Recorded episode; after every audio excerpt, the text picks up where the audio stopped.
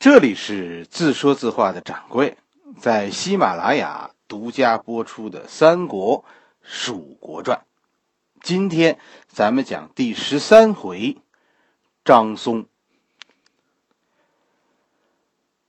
我心里的张松的故事啊，其实有好多个版本，其中的一个版本呢，我就曾经多次和一些我自己的一些朋友分享。这说明我不太支持早早的就送小孩子出去读书的想法，是吧？今天咱们讲的是另一个版本，咱们咱们说说人的才能和性格哪一个更重要？作为一个领导，其实评价一个手下，对他的性格的了解，我觉得蛮关键的，搞不好这是要出大事儿的。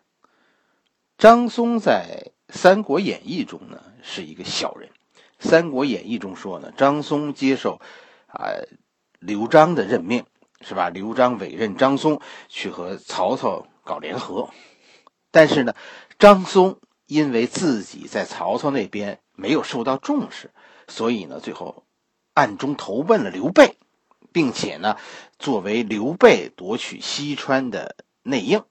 其实这就是一句话，是吧？做事没节操。张松是一个做事没节操的小人，是什么事儿都做得出来的。刘璋用张松，就说明刘璋这个人是个糊涂蛋。历史上真实的张松是个是个什么人呢？恐怕生活中的张松不是你想的那样。我们走进张松，咱们看看这到底是个怎样的人。张松是成都人，他家算是。呃，四川本地的一个大氏族，所以呢，在在划分阵营的时候，张松是西蜀本地势力。你想，他哥哥是广汉太守，由此你就能知道他家在西蜀的地位。但是，张松是在川外学习长大的，四川当时比较落后，所以很多富人家的子弟都是在中原接受教育的。这就跟咱们现在的，呃，很多富家的海归们。去国外读书，这是一个道理。以前我曾经，我曾经说起过张松的经历。其实呢，这对我有很深的影响。就是不要太早的把小孩子送出去读书。最担心的其实就是小孩子最后学成张松那样。张松去中原读书，但是和一般的留学生不同。张松家是蜀地望族，所以其实张松命中注定是一定要回家来就业，有产业等着你接班呢。但是学了一脑袋中原思想的张松回到西蜀以后，发现很难融入西蜀，融入不到本土环境中，所以在西简在留烟的时候就没怎么听说过这个人，反倒是他哥哥其实非常有名。是吧？张松这个孩子学问很大，但都是中原那一套。当蜀人和中原人之间有隔阂的时候，谁都信不过这个假洋鬼子。所以，一直到刘璋上台以前，张松，我们查历史应该没有官职。他哥哥是广汉太守，刘焉要是省长的话，那张松的哥哥就是一个地级市的市长，而他弟弟居然在家待业，你就可见这个张松。张当时不招人待见，可是刘璋上台以后啊，张松出人意料的一下子就火起来了。赤壁之战的时候，公元二百零八年的时候，张松已经是刘璋身边的红人，官职非常大，益州别驾。益州别驾是个是个什么官职呢？是吧？我看到有文章说说这是副省长，嗯，不是啊，益州从事。是 也是副省长，益州别驾，翻译成咱们现代的官职就是益州省办公厅主任，主管刘璋的文书写作。刘璋自己是中原文化，他没有一点的四川文化基础，是吧？他他第一次，刘璋这辈子第一次去四川就是接班当益州牧。刘璋是一个中原文化的人。东周军，咱们说是中原人，但是东周军干的可不是中原人心中的正义之事啊！所以刘璋其实是很反感这帮人的。刘璋，我们知道，一个在汉家仁义土壤中长大的人会怎样去对待他的臣民？啊，一定，刘璋一定是要用仁义的阳光去照亮西蜀。刘璋也确实就是按照书里说的，在西蜀推行仁义，这样刘璋变得很孤独。东周军这帮人渐行渐远，而西蜀这帮人呢，现在他们信的全是巫术啊。这在文化上和刘璋对不上话。你现在再看张松，张松为什么一下子受到刘璋的喜欢呢？是吧？他能很容易的把刘璋的思想告诉蜀人，他就是蜀人，而同时呢，他能明白刘璋是怎么想的，就是这样一个一个出发点，是吧？历史上丢了江山的人不一定是生活中的坏人，刘璋。你要是看他，看他的那些施政，是吧？那些言行，我跟你说，刘璋绝对是个君子，是个好人。他要是当教授，我跟你说，得教出一批大儒的。但不幸的是，教授现在当了省长，于是他的位子啊，老有人惦记。张松这个人，《三国演义》中概括成两句话，三句话，第一叫短小。是吧？第二句话叫放荡，第三句就是过目不忘。短小是说张松这个人，他的个儿很小，是吧？而且张松面貌丑陋。张松的丑啊，不是一般的丑。你想吧，曹操见到张松，认为刘璋这是轻蔑朝廷，派个丑八怪来，这是有意羞辱我。你就像张松丑到什么程度？相貌丑俊，咱们不说，是吧？小个子的四川人可是不好惹呀。这个这大英帝国的撒切尔夫人可能很有体会。张松除了丑，再就是放荡。放荡是什么意思？放荡不是咱们现在汉语中的那个放荡，放荡是说这个人说话不注意场合，经常做出一些让人下不来台的事儿。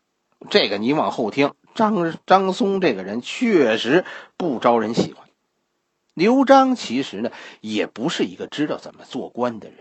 张松无论从哪个角度来说，都不适合被任命为外交官。但是，你说刘璋能怎么办呢？是吧？他原来就是一个处级干部，一下子被提升为省长，他怎么可能知道省长之间应该怎么交往，应该是怎么个礼节，应该派个什么样长相的人去？去相互联络呢？知道这些的人现在都跟着他翻白眼呢。你问我，我不知道。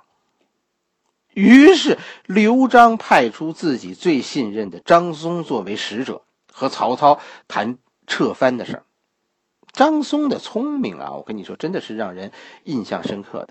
我们就看看《三国演义》给我们讲了一个怎样的张松，他到底有多放荡，又有多聪明。《三国演义》中，赤壁之战中啊，《三国演义》没有提到刘璋，但其他的史书中都提到了刘璋。其实当时是参加了曹操的联军的。等到曹操撤军，都在传说刘备和孙权啊，要在荆州这地方搞清算，清算那些跟着曹操跑的人。刘璋于是就急于要和曹操沟通，是吧？我算你的人，你现在不能丢下我不管。哎，《三国演义》中呢，给刘璋找了一个联系曹操的理由，就说张鲁要打西川，刘璋其实很希望呢曹操出兵平灭西川，这样不但少了一个敌人，还打通了汉中通往关中的道路，这样刘璋心里就有底了。孙权、刘备他们要是打来，自己不至于被堵在家里。你从这个门打进来，我从后门还有个支援。张松于是。在公元二百零八年赤壁之战结束以后，就带着这个任务去出使曹操。故事中就是这么写张松的：说张松到了许都，等了好几天才才见到曹操。哎，曹操看见张松很不高兴，为什么？因为张松长得太丑。这个国家选外事部门的官员，其实是要讲究一点容貌的。曹操不高兴，就是因为他觉得刘璋这是轻蔑他。于是曹操一上来就说：“你们怎么好几年都不来觐见天子呢？哎，也没看见你们进贡啊！你们这是什么意思呢？”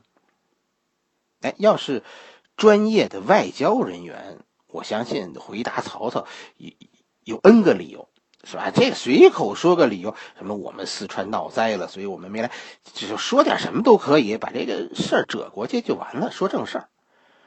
张松这个外行居然跟曹操说：“我们不来是因为道路不好走，那中原盗匪太多。”这句话其实张松啊不是羞辱曹操，这说的是句真话。但是外交上这个话不能这么说。就这话一说，曹操就恼了，是吧？我刚收服刘表，最近我又击败了马超，你怎么能说盗匪横行呢？张松的放荡就开始了。曹操的话，张松根本就没听明白。要这要还要跟曹操啊掰扯一下呢，掰扯一下呢，看看。张松就跟拱火似的说：“从我们那儿到中原，向南走有孙权，向东走有刘备，向北走有张鲁。这还只是说拥兵十万以上的诸侯。”你曹操怎么能说我们来你这儿中间没有盗匪呢？曹操拂袖而去。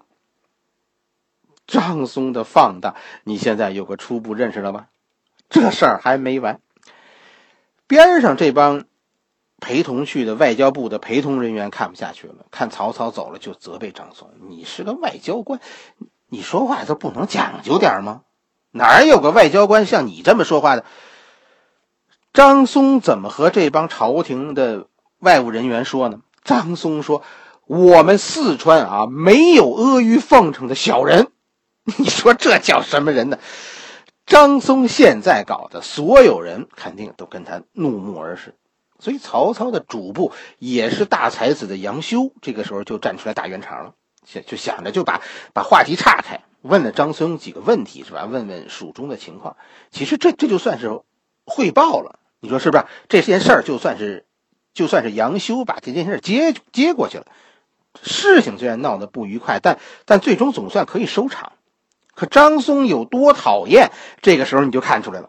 张松忽然跟杨修说：“我听说你家世代簪缨，你们怎么你怎么不去朝廷做官，而是在相府中当一个主簿呢？”实际上这件事啊，张松来这件事就是四川的地方官吏派出自己的办公厅主任，是吧？主动到中央来述职，进一步表示呢自己服从中央，就这样一个态度。张松来到许都接待他的就是曹操的办公厅主任，就是杨修。就这一年，实际上曹操刚刚进行行政改革，所以是张修、张松搞不明白杨修是个什么官职。他认为杨修是曹操家的管家，实际上是张松没学问，他不明白什么叫开府，丞相制度的恢复已经改变了国家的结构，是吧？你们这些下级官吏现在不用找皇帝汇报，有事儿跟丞相说，丞相家里的管家就是现在的，相当于咱们现在的职务就是国务院办公厅主任，都是秘书。杨修的地位比张松高一级，但张松不知道，所以张松这个时候嘲笑杨修：“你这么大学问，你怎么给曹操当管家呢？”他哪知道杨修的级别比他高啊？杨修这个人也很自负，就和张松说：“说，嗯，我是为了跟在曹操身边，好跟曹操、跟丞相学习。”这话。肯定就是官面上说的，是吧？你想吧，周围一大帮人呢，杨修说什么都有人给报告给曹操，这就是杨修高明的地方。这一张嘴就是冲着曹操后腰下边说的。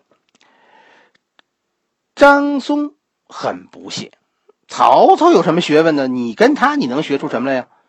哎，杨修这个时候时候手边正好有一本书，据说是曹操写的，叫《孟德新书》。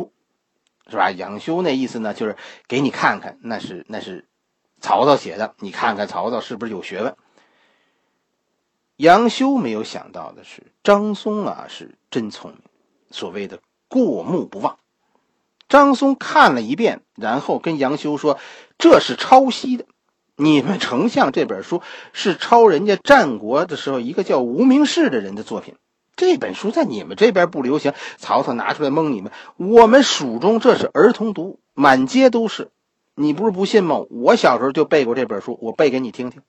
我去看了一遍。”张松就把整本书背出来了。张松这一背，把杨修被服了。杨修自己是走马观碑的人，现在杨修都服了。张松有多厉害？于是杨修赶快跑到曹操那儿汇报：“哎，来了这么个怪人张松。”曹操也很感兴趣，是吧？就就再次。就准备再次接见张松。原本你说这是一件好事是吧？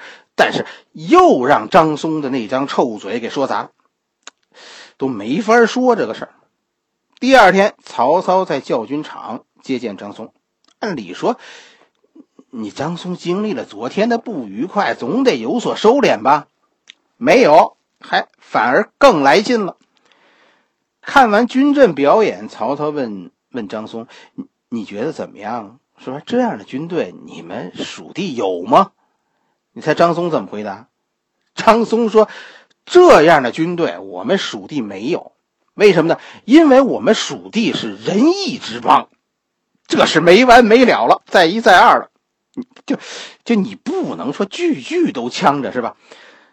曹操真的怒了，对张修说：“我视天下英雄为草芥。”大军到处，攻无不取，战无不胜。你，你知道吗？这、这、这，曹操这就是要急眼了。张松愣是没看出曹操的眉眼。张松紧跟着就帮着曹操总结了一下，原文是：丞相驱兵到处，战必胜，攻必取。松亦速之。昔日啊，濮阳攻吕布之时，宛城战张绣之日，赤壁遇周郎。华容遇关羽，是吧？割须去袍于潼关，夺船避箭于渭水，此皆天下无敌。这几件事儿，其实你不用都知道，猜也能猜出来。这都是曹操最现眼的时候。张松在当众就这么就这么一通总结呀。曹操大怒，庶如安敢揭我短处？曹操，这都这都不是文言了。曹操恨的都都讲讲通俗语言了，将张松最后乱棍打出。我就问大家一句：你觉得张松这是怎么回事啊？这是疯了吗？这是。这一段啊，其实都是《三国演义》的故事。《三国演义》本身就是一本小说，所以这里边有艺术夸张的成分。对于一些非主线的矛盾呢，小说采取了弱化，做得非常好。这么一处理，这让这个故事其实你读着很有趣。实际上，肯定的说，张松历史上确实有张松去许张松去去许都，代表刘璋去和曹操呃谈条件的事情，最终没有谈谈成功。哎，就是这次和谈没有成功，后来导致西川转向支持荆州和东吴。西川这个时候，你要是看地图，你会发现，张松说的其实是实情。从哪个方向，西川到许都，都要经过反曹势力阵营的地盘。从北边走，要要经过汉中十字路口。这个时候，马腾和张鲁就像两扇门似的封住了蜀道。走，你说你走长江，你一定要经过孙刘的地盘。故事里，公元二百零八年的时候，曹操其实并没有吞并西凉，马腾父子是吧？被害，说马超、韩遂，马超和那个韩遂暴动，不是在这一年，那是在公元二百一十二年，大概五年以后。那个时候呢，马腾正是和曹操叫板最激烈的时候，所以当时的曹操在许都叫三面受敌。西凉军北出潼关，要走洛阳威胁许都；张鲁呢出上庸，从西部威胁许都。而荆州其实其实荆州去许都的道路更顺，这一路从荆州到许都几乎无险可守。刘璋的手下显然是认为我们现在有资本和中央讲价钱，是吧？我们要是倒向这个反曹联盟，我是我们是他们的后盾。我们要是倒倒向曹操，咱们跟着曹操混，那这帮反曹的人他们就有后顾之忧。你觉得西川要谈的是什么呢？张松去和曹操谈，要谈的是什么呢？独立。但是曹操在处理荆州的时候，就已经表达了曹操处理这些刘姓宗族诸侯的态度，就是搞割据是不成的，朝廷的军队是一定要进入的，然后地方武装是一定要接受改编的。这些刘姓贵族，你们的富贵还有，但挪挪地方。一方面，是吧？这两方面，一方面是刘璋和四川本土势力谋求独立。另一方面，朝廷准备要求撤藩，对，就是这两个字，撤藩，其实才是这件事当中的主要矛盾。所以你看，曹操其实是诚心要冷处理张松的，就是要给你脸色看。曹操算准了西川别无他路，只有接受朝廷的招安，然后撤藩，因为刘璋这个人。就不是能干出大事的人，但是后来看曹操走眼了，曹操没想到说刘备会取西川，而且那么痛快，就那么快，那么轻松。曹操确确实看走眼了，他没有看到说东周军这件事儿，所以曹操的傲慢其实是一种策略。你不是来讲和的吗？我给你脸色看，然后呢，让我给你军队看，我我吓唬你。张松呢？你想这件事当中，张松显然是准备不足。哎，这里边有一个细节，我告诉你一件事儿：张松是怀里揣着地图来的，什么意思？张松其实是来投降的，他要把西川献给中央。一般都认为张松从一开始就是跟着法正他们是一伙的，因为张松是在川外游学的原因，所以张松算是一个什么？算是一个美籍中国人。他的血统是四川的，但是他的政治思想都是川外的，是这样吗？其实不确定。我心里啊，其实一直认为还有一种解释：张松可能原本是四川本地势力的人。要是他在思想上倾向于中东周军，我估计在刘璋手下他是得不到重用的。刘璋不可能把这样一个关系到西川命运的事情交给一个政治上倾向于东周军的人。你仔细想吧，其实归顺朝廷对四川人有什么坏处吗？没有啊，无非朝廷派来几个地方官，谁当益州牧？不都是一样吗？四川反正都是天高皇帝远，这和我们四川人自己有什么关系呢？所以四川本土势力其实是不反对曹操入川的。张松是四川本土势力，他怀里揣着一份地图啊。张松是代表四川本土势力去出卖刘璋，去投降的。刘张松的心里到底说他是刘璋的人，还是四川本土势力的人，还是东周军的人？我就认为这张图现在还揣在张松怀里的没献出去的这张图，把一切都说明白了。但是在曹操那儿遭到冷遇，这让张松很反感，于是。张松的自卑一下子全被激起来了，以至于张松顶撞了曹操，最终把和谈搞砸了。不是曹操砸了，曹操原本就是这么设计的，是刚是张松搞砸了。这要是咱们遇到一个正常一点的人，是吧？可能回西川交差，是吧？把曹操的态度告诉刘璋，这个事儿就完了。可张松不是这么想的，张松的说话，他的放荡，咱们已经领教过了。是吧？你就能知道这个人他的人缘会怎么样吧？很牛气的把这个差事领下来了，可最终让人打出来了。张松觉得放不下这个面子，于是张松的想法在这个时候发生了一个转变，性格引发的转变。我得报复曹操。我其实心里不认为张松投奔刘备是为了西川，更不可能是为了东周人。虽然他后来利用自己的身份充当了说啊东周人和刘备之间的信使，但是法正这些人其实始终你看历史，他和张松的动作是不同步的。张松在许都的一举一动，全都让在荆州这个时候已经在荆州立足的刘备探知。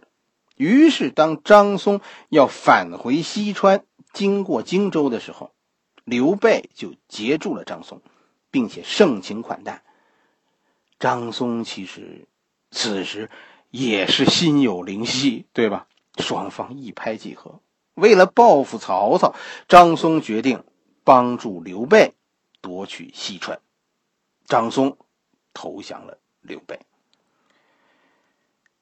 张松投降刘备，其实张松的作用很有限，是吧？但张松帮助刘备和东周军建立起了信任，这为以后刘备入川迅速的掌握政权、控制四川全局奠定了基础。四川的东周军早有准备的，在刘备入川以前，东周军就准备好了迎接刘备。此后的三国，是吧？就在。实际上就是在赤壁之战以后，张松入许都以后，三国安静了好几年。曹操开始了他的深化他的政府改革。曹操心里是明白的，自己现在啊占据了中原，只要我不出事儿，其实没有人在实力上能打败我。那些人他们输就是早晚的事儿。所以曹操这个人非常高明，他高明就高明在。曹操现在开始求稳。其实你要细看曹操，曹操这一路走来都是险中取胜。应该说，曹操是有铤而走险的这个这个性格弱点的。但真的到了曹操占了先手的时候，你看曹操，他居然突然就慢下来了。曹操现在巩固后方，发展经济，和南方的孙刘拼经济。和西北的张鲁、马腾，咱们比人气。所以随后几年，天下没有出现什么大的动荡，动荡。可是，在西川，一场动乱已经在策划，好多人甚至为此激动的热泪盈眶。好了，这一回我们讲到这里，刘璋的家业已经坐不稳了。下一回我们讲刘备入川，我们这个人物这个故事里第四个四川的主人公要登场了，一场翻天覆地的变化即将发生在一种。四川这个天府之国，啊，说它能承载那么多东周人的光荣和梦想吗？